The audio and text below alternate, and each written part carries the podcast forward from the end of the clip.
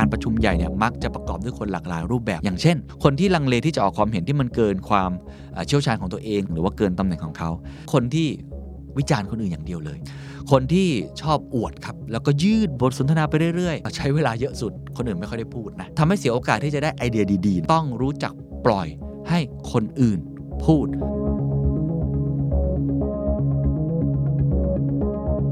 แล้วการประชุมที่ดีควรจะเป็นอย่างไร ประชุมมีประสิทธิภาพ ควรจะเป็นแบบไหน วันนี้เลยเอามาฝากกัน This is the Standard Podcast Eye-opening for your ears The secret sauce สวัสดีครับ ผมเคนนักครินทร์และนี่คือ The Secret Sauce Podcast What's your secret เราอยู่ในยุคแห่งความไม่รู้ คนเปลี่ยน ผู้นำต้องเปลี่ยน The Invisible Leader ผู้นำล่องหน คู่มือผู้นำและนักธุรกิจแห่งศตวรรษ 21 โดยผมเคนนักครินทร์วณิกิจไพบูลย์นี่คือหนังสือที่เป็นเหมือนบทสรุปการพัฒนาความเป็นผู้นำจากผู้นำตัวจริงเสียงจริง หลายร้อยชีวิตของประเทศไทย ที่หาอ่านที่ไหนไม่ได้ มีเครื่องมือในการเรียนรู้ด้วยตัวเอง ไม่ว่าจะเป็นเช็คลิสต์ Key Takeaway Framework เหมาะสำหรับทุกคนที่อยากจะพัฒนาตัวเอง พร้อมเปลือยเบื้องหลังการปั้น The Standard ที่เต็มไปด้วยความมุ่งมั่น ความล้มเหลว รอยยิ้ม และคราบน้ำตา ที่ไม่เคยเปิดเผยที่ไหนมาก่อน เป็นเจ้าของหนังสือ The Invisible Leader ผู้นำล่องหนก่อนใครได้แล้ววันนี้ครับ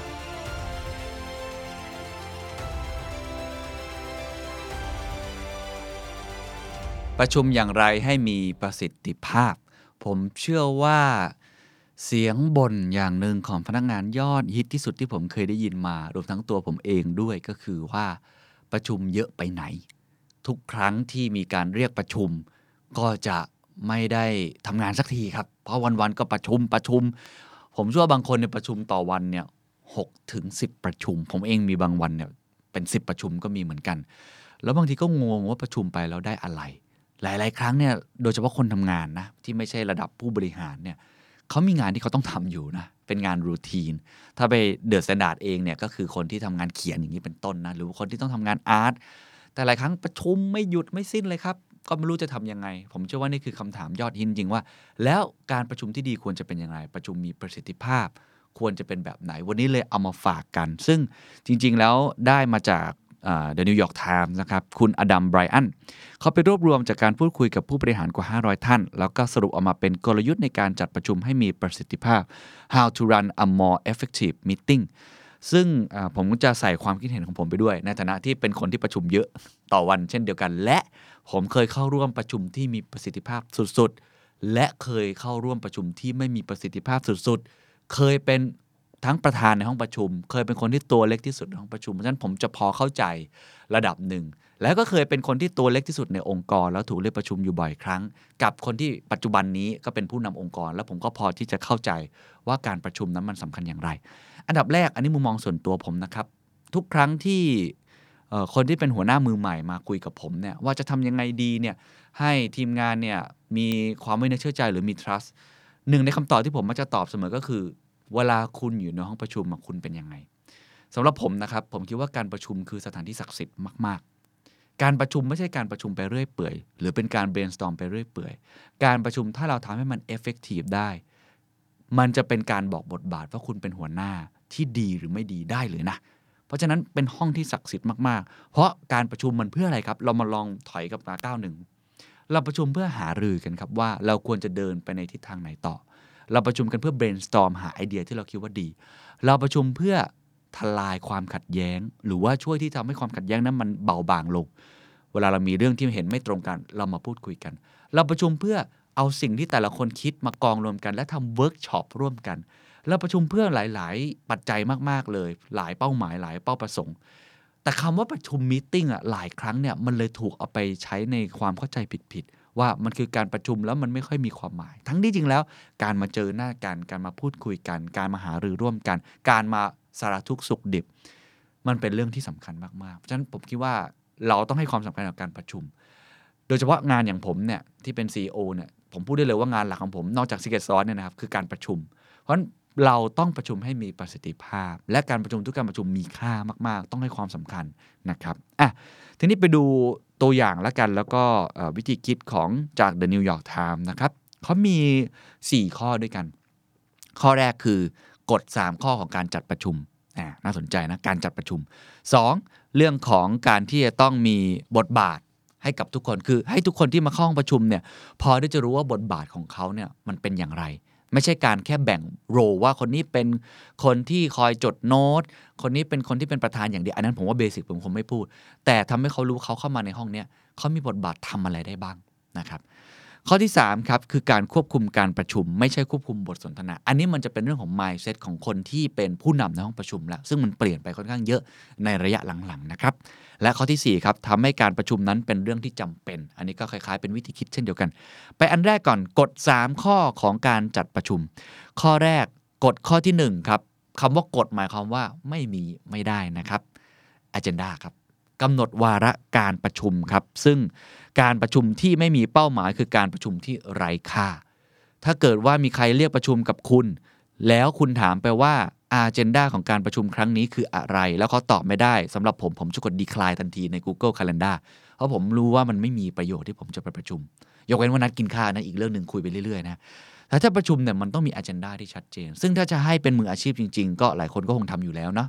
ก็คือการที่มี a เจนดาตั้งแต่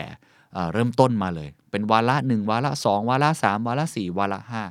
ซึ่งหลาย ๆ ครั้งเนี่ยการเขียนวาระเนี่ยมันก็เป็นศิลปะแล้วเป็นศาสตร์อย่างหนึ่งผมเคยไปประชุมกับราชการหลาย ๆ ครั้งนะครับ บางครั้ง 3 วาระแรกเนี่ยบางจริงถ้าเกิดในเอกชนเนี่ยเขาไม่ใส่มา อันนี้ก็แล้วแต่ความคิดเห็นของแต่ละคนนะครับ เพราะฉะนั้นการใส่วาระการประชุมก็เป็นศิลปะและเป็นศาสตร์อย่างหนึ่งที่สำหรับผมเกณฑ์คืออะไร 1. มันเป็นวาระที่สำคัญจริง ๆ หรือเปล่า 2. วาระนั้นใช้เวลามากน้อยแค่ไหน เพราะเรื่องเวลาก็สำคัญมากๆฉะนั้นคนที่เป็นคนกำหนดวาระส่วนใหญ่ก็จะเป็นเลขานุการในห้องอะไรแบบนี้ก็ต้องพูดคุยกันให้ละเอียด เพื่อกำหนดอ g e n d a ของการประชุม แล้วก็วาระ เพราะว่าวาระหรือว่า a g e n d a ในการประชุมนั้น คือเรื่องของเข็มทิศในการพูดคุย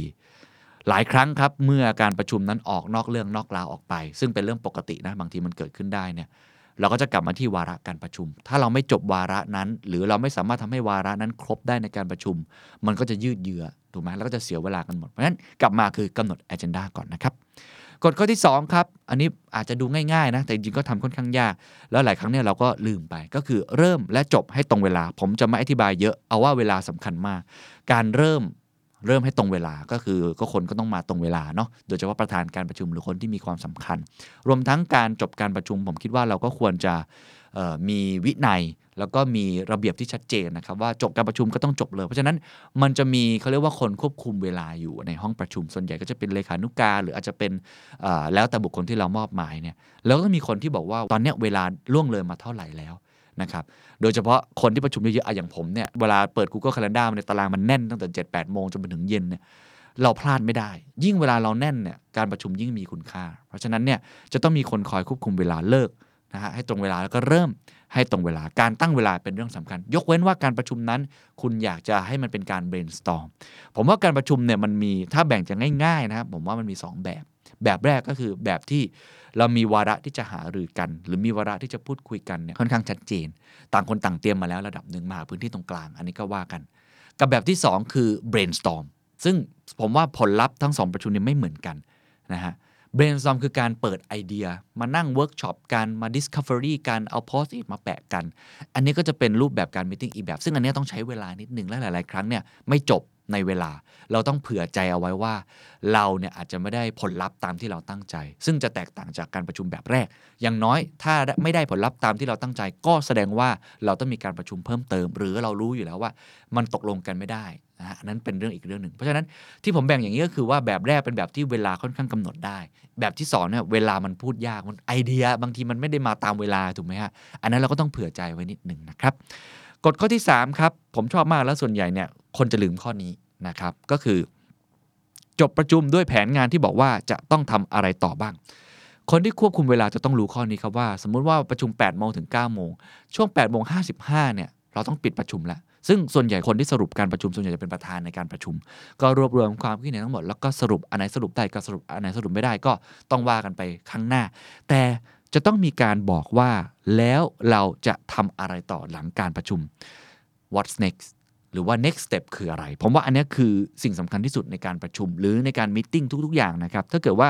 เราไม่รู้ว่าครั้งหน้าจะทำอะไรต่อไป ส่วนใหญ่การประชุมนั้น waste ครับ แล้วผมเชื่อว่าที่พนักงานหลายคนบ่นครับว่าประชุมไปแล้วไม่ค่อยได้อะไร เพราะประชุมเสร็จครับ เราไม่ได้เคลื่อนตัวเองจากจุด A ไปจุด B เราไม่ได้ข้อสรุป หรือเราไม่รู้ด้วยซ้ำว่าเราไม่ได้ข้อสรุป ถ้าการประชุมนั้นไม่ได้ข้อสรุป เราก็ต้องสรุปว่าเราไม่ได้ข้อสรุป แต่ next step ของเราคืออะไร ในบทความชิ้นนี้ก็เลยบอกว่า บางทีก็เปรียบเทียบครับว่ามันเหมือนกับบอกว่า who will do what by when ใครจะทำอะไรภายในเมื่อไหร่ เราก็ต้องมีการจัดการนะว่า uh, what's next หรือว่า next step นั้นคืออะไร ซึ่งอันนี้ถือว่าเป็นสิ่งที่สำคัญมาก ๆ นี่คือกฎ 3 ข้อนะครับ ผมทวนอีกครั้งนะครับ ว่าสิ่งที่คุณควรจะมี แล้วผมคิดว่าเป็นอัมมัสที่ถ้าเกิดว่าคุณประชุมแล้วไม่มี 3 ข้อนี้สำหรับผม ไม่จำเป็นต้องประชุมครับในการประชุมนั้น แล้วก็รู้สึกว่าเป็นการประชุมที่ไม่ค่อยมีประสิทธิภาพ อันแรกต้องมีวาระการประชุม 2. เริ่มและจบให้ตรงเวลา 3. ต้องมีการจบประชุมแล้วมีแผนงานต่อว่าจะต้องทำอะไรต่อบ้างนะครับ นั่นคือข้อแรก ข้อที่ 2 ต้องมีการบอกนะครับว่าบทบาทของทุกคนในห้องนั้นทำอะไรได้บ้างย้ำอีกครั้งบทบาทนั้นไม่ได้หมายความว่ามันเป็นเรื่องของตำแหน่งหน้าที่ของเขา แต่มันคือเขาทำอะไรได้บ้าง เขาแบ่งออกมาได้ทั้งหมดเนี่ยสองข้อด้วยกัน ข้อที่ 1 ก็คือบอกให้ชัดถึงวัตถุประสงค์ในการประชุม บอกให้ชัดว่าการประชุมนี้จัดขึ้นเพื่ออะไร เพื่อแจกจ่ายคำสั่ง เพื่อหาไอเดียร่วมกัน เพื่อพูดคุยและทำแผนปฏิบัติงาน อย่างที่ผมบอกไปแล้ว brainstorm หรือจะมาประชุมร่วมกันเพื่อหารืออย่างเดียว นอกจากนี้จะให้ดีครับ ควรจะบอกให้ชัดเจนว่าความคิดเห็นของผู้นำผู้บริหาร หรือผู้ที่นำการประชุมในครั้งนี้ เป็นไอเดียหรือคำสั่งสำคัญนะครับ หลายหลายครั้งเป็นการประชุมเพื่อประกาศครับ ผมก็ทำครับ announcement เราประชุมไม่ต้องการไอเดีย ผมไม่ต้องการไอเดียอะไรทั้งสิ้น เพราะวันนี้เป็นคำสั่งหลายครั้งมีเป็นอย่างนั้น คือเป็นมติออกมาแล้ว จากที่ประชุมระดับสูง หรือเป็นมติมาแล้วจากที่ประชุมทั้งหมด และวันนี้เราจะมาประกาศให้ทุกท่านทราบ เพราะฉะนั้นวันนี้การประชุมเป็นคำสั่งไม่ใช่ไอเดีย แต่ถ้าเกิดว่าเราบอกว่ามันเป็นไอเดีย แสดงว่าเรายังหารือหรือพูดคุยกันได้บ้าง อันนี้ครับเป็นการบอกให้ชัดถึงวัตถุประสงค์ในการประชุม เขาจะได้รู้ว่าคนที่มาเข้าร่วมประชุมเนี่ยบทบาทของเขาคืออะไร ข้อที่ 2 บอกให้ชัดว่ามติที่ประชุมมาจากไหน เพราะว่าการตัดสินใจหรือมติที่ประชุมอาจไม่ได้ต้องการมติที่เป็นเอกฉันท์หรือเสียงส่วนใหญ่ในที่ประชุม ดังนั้นครับหนึ่งในความรับผิดชอบของผู้นำก็คือการที่คุณต้องบอกให้ชัดเจนเลยครับว่า การให้คนในที่ประชุมแสดงความคิดเห็น หรือให้ข้อเสนออะไรบางอย่างนั้น ที่สุดแล้วมติในการประชุมมาจากไหนกันแน่ หลาย ๆ ครั้งมติมาจากในห้องให้ลงมติ ให้โหวตหลาย ๆ ครั้งไม่ได้มาจากในห้อง ผู้บริหารท่านหนึ่งครับได้แชร์บทเรียนให้กับ The New York Times นะครับบอกว่าบรรยากาศความเครียดมักจะเกิดขึ้นจากความพยายามเชียร์ให้คนออกความเห็น เพราะนั่นอาจทำให้พวกเขาเชื่อว่าการตัดสินใจเป็นระบบแบบประชาธิปไตย แต่ความเป็นจริงในหลาย ๆ ประชุมอาจจะไม่ได้เป็นอย่างนั้น ดังนั้นเราต้องชัดเจนตั้งแต่ต้นของการประชุมเลยครับว่า มติที่จะได้จากการตัดสินใจนี้ โดยคนคนเดียว หรือเป็นการถกเถียงเพื่อหามติที่เป็นเอกฉันท์เขาคิดว่าเป็นเรื่องสำคัญมากที่ทุกคนควรเข้าใจเรื่องนี้ไว้ตั้งแต่แรก เพราะคนเราจะเครียดได้ถ้าหากพวกเขาต้องแสดงความคิดเห็น แต่ไม่เข้าใจภาพรวม หรือบริบททั้งหมดของการตัดสินใจสุดท้าย หรือที่มาของมติการประชุม คือให้เอาความเห็นให้เอาความเห็นสุดท้าย ไม่เอาความเห็นเราเอาไปทำอะไร อย่างนี้เป็นต้น เช่น เราบอกว่ามติการประชุมครั้งนี้จะมาจากประธาน เช่น ผมเป็นประธานผมจะบอกว่า คุณเสนอความคิดเห็นมา ผมเป็นคนเคาะเอง ซึ่งหลายครั้งก็ต้องยอมรับว่าเป็นอย่างนั้น แต่บางครั้งเราบอกว่าอะวันนี้เราจะมาโหวตกัน วันนี้จะไม่ได้มีมติมาจากประธาน แต่มาจากทุกคน มันก็จะทำให้ทุกคนในห้องนั้นพอที่จะทราบนะครับว่าตัวเองมีอำนาจแค่ไหนในการแสดงความคิดเห็น เป็นต้นครับ นี่คือข้อที่2นะครับเรื่องของการบอกให้ชัดเจนว่าบทบาทของทุกคนมีอำนาจมากน้อยแค่ไหน ข้อที่ 3 ควบคุมการประชุมไม่ใช่ควบคุมบทสนทนา อันนี้มันเป็นหลักคิดที่ผมเชื่อว่าในระยะหลังๆ มีความสำคัญมากขึ้นเรื่อยๆ มีอยู่ 2 ข้อ 1. เปิดโอกาสให้ทุกคนได้พูด 2. ทำให้ทุกคนมีส่วนร่วม เปิดโอกาสให้คนได้พูดนะครับ ผู้บริหารท่านหนึ่งกล่าวไว้นะครับว่างานของคุณในฐานะผู้นำ คือการพูดสิ่งที่ถูกต้องในตอนท้ายของการประชุมไม่ใช่ตอนต้น ผมทวนประโยคนี้อีกครั้งครับ งานของคุณในฐานะผู้นำคือการพูดสิ่งที่ถูกต้องในตอนท้ายไม่ใช่ตอนต้น หมายความว่า หากคุณเป็นผู้จัดการประชุม หรือเป็นประธานในการประชุม สิ่งที่คุณควรจะทำก็คือการบอกวาระกับสิ่งที่ต้องได้จากการประชุมให้ชัดเจน หลังจากนั้นหน้าที่ของประธานครับ เงียบครับ แล้วก็ฟัง ปล่อยให้คนอื่นได้พูด พราะถ้าคุณพูดในสิ่งที่คุณคิดตั้งแต่แรก จะเกิดอะไรขึ้นครับ จะเกิดก็คือว่าคนอื่นๆในที่ประชุมครับ จะไม่กล้าพูดอะไรอีกเลย เพราะว่าพูดไปก็ไปขัดกับสิ่งที่ประธานพูดไปแล้ว หรือหลาย ๆ ครั้ง จะพูดไปก็รู้ว่าคนอื่นก็อาจจะไม่เห็นด้วยอยู่ดี เพราะว่าคนที่มีพระเดชพระคุณ ก็คือประธานในที่ประชุม เท่ากับว่าประธานน่าเสียดายมากครับ คุณจะไม่ได้ความคิดเห็นหรือไอเดียใหม่ ๆ จากที่ คุณเชิญคนเหล่านั้นเข้ามาในห้องประชุมเลย ผู้บริหารอีกท่านหนึ่งครับทำแบบนี้เช่นเดียวกันครับเขามาแชร์สิ่งที่ได้เรียนรู้เขาบอกว่า บางครั้งผมก็มีข้อมูลเกี่ยวกับเรื่องต่างๆ มาก่อนแล้ว และมีหลายครั้งที่ผมทำสรุปไว้ก่อน แต่หากว่าเราเปิดมาครับสรุปเลย มันจะไม่เกิดการพูดคุยถกเถียงกัน เราจะไม่ได้รับรู้มุมมองของคนอื่น ซึ่งมุมมองเหล่านั้นก็สำคัญ เพราะมันจะทำให้เข้าใจเรื่องราว เข้าใจธุรกิจ หรือในบางครั้งการได้ข้อมูลเพิ่ม มันจะทำให้เรายับยั้งการตัดสินใจ ที่ไม่เหมาะสมไว้ได้ด้วย หลักการที่ผู้นำควรจะเตือนไว้โดยเฉพาะในยุคปัจจุบันนี้ ต้องรู้จักปล่อยให้คนอื่นพูด และตัวเองทำหน้าที่ฟัง ย้ำอีกครั้งต้องปล่อยให้คนอื่นได้พูด และตัวเองทำหน้าที่ในการฟัง แล้วจึงต้องตัดสินใจ งานของคุณในฐานะผู้นำคือการพูดสิ่งที่ถูกต้องในตอนท้ายของการประชุมไม่ใช่ตอนต้น โดยในตอนท้ายหลังจากให้ทุกๆ คนได้นำเสนอข้อมูล หรือพูดความคิดเห็นของตัวเองออกมาแล้ว หน้าที่ของคุณครับคือการเอาแฟกซ์หรือความคิดเห็นทั้งหมดออกมากลางแล้วตัดสินใจอย่างเหมาะสม เพราะการทำเช่นนี้จะทำให้คนอื่นได้ประเมินนะครับว่า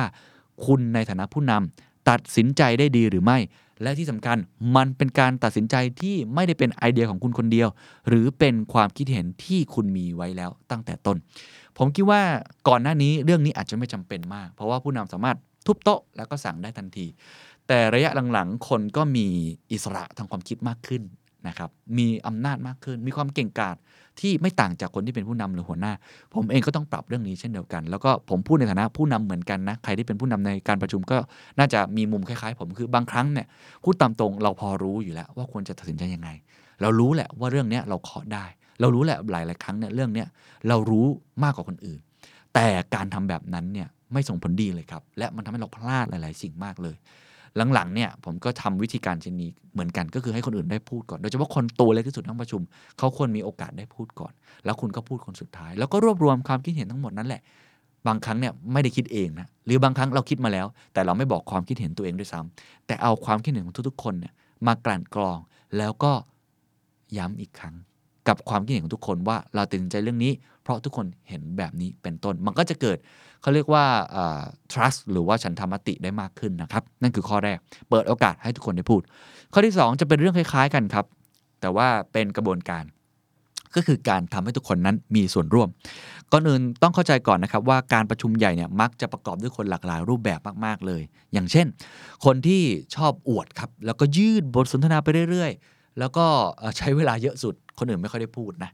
สองคนที่ชอบออกไอเดีย พูดถึงไอเดียที่ตัวเองคิดไปเรื่อย ๆสามคนที่วิจารณ์คนอื่นอย่างเดียวเลย หรือว่า 4 ครับ คนที่ลังเลที่จะออกความเห็นที่มันเกินความเชี่ยวชาญของตัวเอง เกินขอบเขตของตัวเอง หรือว่าเกินตำแหน่งของเขาสถานการณ์เหล่านี้เองครับ ที่อาจจะทำให้คนส่วนมากปกปิดตัวเองทำให้เสียโอกาสที่จะได้ไอเดียดีๆนะครับที่อาจจะนำมาสู่การตัดสินใจที่ดีที่สุด เพราะฉะนั้นผู้เขียนบทความนี้ครับจึงได้เสนอไอเดียที่ผู้บริหารเนี่ยสามารถนะครับนำมาใช้ในการสร้างความมั่นใจว่าทุกคนในที่ประชุมจะมีส่วนร่วมได้จริง ๆ มี 2 ข้อ 1. เอาไอเดียทั้งหมดมากองรวมกัน ก็คือชวนกันมาเยอะเลยครับ แล้วก็ให้ทุกคนเนี่ยเอาไอเดียมากองรวมกัน ซึ่งหลาย ๆ ครั้งก็ต้องบอกว่าลืมตำแหน่งของตัวเองไปเลย เพราะว่าไม่อยากจะมีเหมือนความเชี่ยวชาญของตัวเองเนาะมีหมวกของตัวเอง ให้พูดอะไรก็ได้ ซึ่งอันนี้ส่วนใหญ่ก็จะเป็นเรื่องของการ brainstorm ผมยังมีครั้งการประชุมหลายครั้งเราไม่ต้องการทำกระบวนการนี้นะ เพราะมันจะยาวเกินไป คือหลาย ๆ ครั้งเนี่ยเราไม่จำเป็นต้องเป็นประชาธิปไตยตลอดเวลา เพราะว่าบางครั้งมันอาจทำให้เวลามันยืดยาวเกินไป ผมเชื่อว่าเราต้องกรองเสียง ในระดับหนึ่ง เพราะฉะนั้นต้องแยกให้ชัดว่าเป็นการประชุมแบบไหน แต่การประชุมแบบนี้ ถ้าคุณต้องการเอาไอเดียมากองรวมกัน ต้องทำให้ได้มากที่สุด คนทุกคนควรจะมีสิทธิ์ได้พูด และไม่มีไอเดียที่ไม่ดี ถ้าคุณจะ brainstorm ผมจะไม่บอกเลยว่าจะมี crazy idea ใด ๆ ที่แบบชี้หน้าแล้วบอกว่าคุณไม่ได้เรื่องเลย เราต้องอย่า kill ไอเดียกันย้ำอีกครั้งการประชุมมีห้อง kill ไอเดียกับมีห้องที่ต้องสนับสนุนไอเดียซึ่งกันและกัน ในกรณีนี้หมายความว่าเราต้องเชียร์ให้ทุกคนมีส่วนร่วมนะครับ สองครับเมื่อเอาไอเดียมากองรวมกันแล้วทำให้ทุกคนเป็นผู้ตัดสินใจ ก็คือการเอาไอเดียทุกคนโยนโยนในที่ประชุมนั่นแหละ ไปแปะไว้ที่ผนังหรือบนกระดาน แล้วก็แจกกระดาษโน้ตที่เขียนไว้ว่ามันดีนะภาษาอังกฤษเช่นว้าว nice who cares หรือว่าเอ้ยมันไม่เห็นจะนั่นเลย ไม่เห็นจะมีอะไรเลย จากนั้นครับ นี่เป็นกระบวนการที่ผมก็เคยใช้เหมือนกันนะ ให้ทุกคนคว่ำกระดาษแล้วก็นั่งล้อมวงกัน ให้ใครสักคนหนึ่งทำหน้าที่ขายหรือ pitching ไอเดียที่แปะอยู่ แล้วก็ให้คนที่เข้าร่วมประชุมเสนอความคิดเห็นก็คือไอ้ว้าว nice who care แสดงความรู้สึกต่อไอเดียนั้นๆ กติกาก็คือทุกคนควรจะชูป้ายขึ้นพร้อมกัน เพื่อไม่ให้เดี๋ยวคนนั้นชูก่อน คนนี้ก็ไม่กล้าชู คนนั้นมีอิทธิพลกว่าอะไรแบบนี้เนาะชูพร้อม ๆ กัน ซึ่งถ้าทุกคนพูดพร้อมกันว่าว้าวหรือว่าดีก็แสดงว่าไอเดียนั้นนะ่ะมันดี ซึ่งหลายครั้งก็ไม่ค่อยเกิดนะ แต่ถ้าทุกคนชูพร้อมเพียงกันว่า who cares ก็คืออาจจะไม่ดีแน่นอนแบบนี้เป็นต้นซึ่งคำที่ใช้จริงเป็นคำไทยก็ได้นะครับ ก็แล้วแต่ อันเนี้ยเป็นการเสนอเรื่องของไอเดียที่ให้ทุกคนเอาไปใช้ได้ เพื่อให้มีการมีส่วนร่วมในห้องประชุมอย่างแท้จริง มี 2 ข้อครับ1เอาไอเดียทั้งหมดมากองรวมกันและ 2ทำให้ทุกคนเป็นผู้ตัดสินใจ แต่สำหรับผมพอผมอ่านอันเนี้ยต้องย้ำว่าไม่ใช่ทุกการประชุมต้องทำแบบนี้นะครับถ้ามันเป็นการประชุมที่เพื่อ brainstorm ใช้ได้เลยครับ แต่ถ้าไม่ใช่ มันจะเสียเวลามากครับ แล้วมันจะยาวมาก เพราะฉะนั้นมันอยู่ที่สเตจของการประชุมว่า คุณมีอาเจนดาเป้าประสงค์ คุณมีเวลามากน้อยแค่ไหน และลำดับถัดไปของการประชุมนั้นคืออะไร ผ่านมา 3 ข้อแล้วครับ ข้อแรกเราไปเรื่องกฎของการประชุม ข้อ 2 เรื่องอำนาจหรือบทบาทของคนในที่ประชุมนะครับ แล้วข้อที่ 3 เรื่องของการทำให้สร้างการมีส่วนร่วม ข้อที่ 4 ครับ make meetings essential ข้อนี้จะสั้น ๆ นะครับทำให้ทุกการประชุมนั้นเป็นเรื่องสำคัญ เขาบอกว่าสิ่งที่คุณต้องทำก็คือ รีวิวการนัดหมายประชุมอยู่เสมอ ๆ ถ้าอยากรักษาการประชุมให้คงที่ก็ควรรีวิวทุก ๆ 2-3 เดือน ผู้บริหารท่านหนึ่งครับได้แชร์วิธีการของเขานะครับบอกว่า สิ่งที่เขาจะทำเป็นประจำสม่ำเสมอก็คือการรีวิวการประชุมประจำต่าง ๆ ในปฏิทินของตัวเองในทุก ๆ โอกาส และในทุกๆ ไตรมาสรวมทั้งหาเหตุผลยืนยันให้ได้ว่าทำไมการประชุมนั้น ถึงมีความสำคัญ ซึ่งนอกจากทำเองแล้วครับ ยังส่งเสริมให้ทีมงานที่อยู่ในระดับหัวหน้า แต่ละคนมาช่วยรีวิวปฏิทินของตัวเองด้วยเช่นกัน และเมื่อรีวิวแล้วครับ หากพบว่าการประชุมไหนไม่จำเป็นยังรอได้ หรือบางการประชุมอาจจะไม่ต้องมีเรา สิ่งที่ต้องทำคืออะไรครับ delete เลยครับลบออกไปผมอยู่ในสเตจนั้นอยู่ครับ มีหลายประชุมที่หลังๆ ผมไม่เข้าแล้ว เพราะว่าเราต้อง ไปประชุมเรื่องอื่นๆเนาะที่มันอาจจะต้องการเรามากกว่า หรือว่าน้องๆเก่งมากขึ้นแล้วแบบนี้เป็นต้น เพราะฉะนั้นการที่เรามารีวิว make meetings essential ก็เป็นอีกเรื่องหนึ่งที่มีความสำคัญอย่างยิ่งนะครับ ที่จะทำให้คุณนั้นสามารถที่จะจัดการเวลา หรือว่าเดลิเกตงานบางอย่างที่ไม่สำคัญออกไปได้ นี่คือทั้งหมดนะครับของการจัดการประชุมให้มีประสิทธิภาพนะครับ ผมสรุปอีกครั้งหนึ่งมี 4 ข้อด้วยกัน 1. กฎ 3 ข้อของการจัดประชุม กฎข้อแรกกำหนดวาระ agenda กฎข้อ 2 รักษาเวลากฎข้อ 3 จบด้วยการประชุมที่บอกว่า what's next แผนงานหลังจากนี้จะต้องทำอะไรต่อไปบ้าง 2. แบ่งบทบาทและอำนาจให้กับทุกคนว่าเขามีอำนาจในที่ประชุมนั้นมากน้อยแค่ไหน 3. ควบคุมการประชุมไม่ใช่ควบคุมบทสนทนา ผู้นำต้องพูดคนสุดท้ายนะครับ และ 4 ครับทำให้การประชุมนั้นเป็นเรื่องที่จำเป็น อันไหนไม่จำเป็นตัดทิ้งออกไปเลย ก็หวังว่า วิธีคิดแบบนี้นะครับที่ผมเชื่อทุกคนเอาไปปรับใช้ได้เลย น่าจะมีประโยชน์ไม่มากก็น้อย แล้วก็เชื่อว่าเราจะทำให้การประชุมที่เกิดขึ้นเป็นประจำในทุกๆวันนั้น มีประสิทธิภาพได้มากกว่าเดิมอย่างแน่นอน สวัสดีครับ And that's the secret sauce. ถ้าคุณชื่นชอบ The Secret Sauce episode นี้นะครับ ก็ฝากแชร์ให้กับเพื่อนๆ คุณต่อด้วยนะครับ และคุณยังสามารถติดตาม The Secret Sauce ได้ใน Spotify, SoundCloud, Apple Podcast, Podbean, YouTube และ Podcast Player ที่คุณใช้อยู่นะครับ และอย่าลืมติดตาม Facebook Fanpage The Secret Sauce เข้ามาติชมเข้ามาพูดคุยกับผมได้เลยนะครับ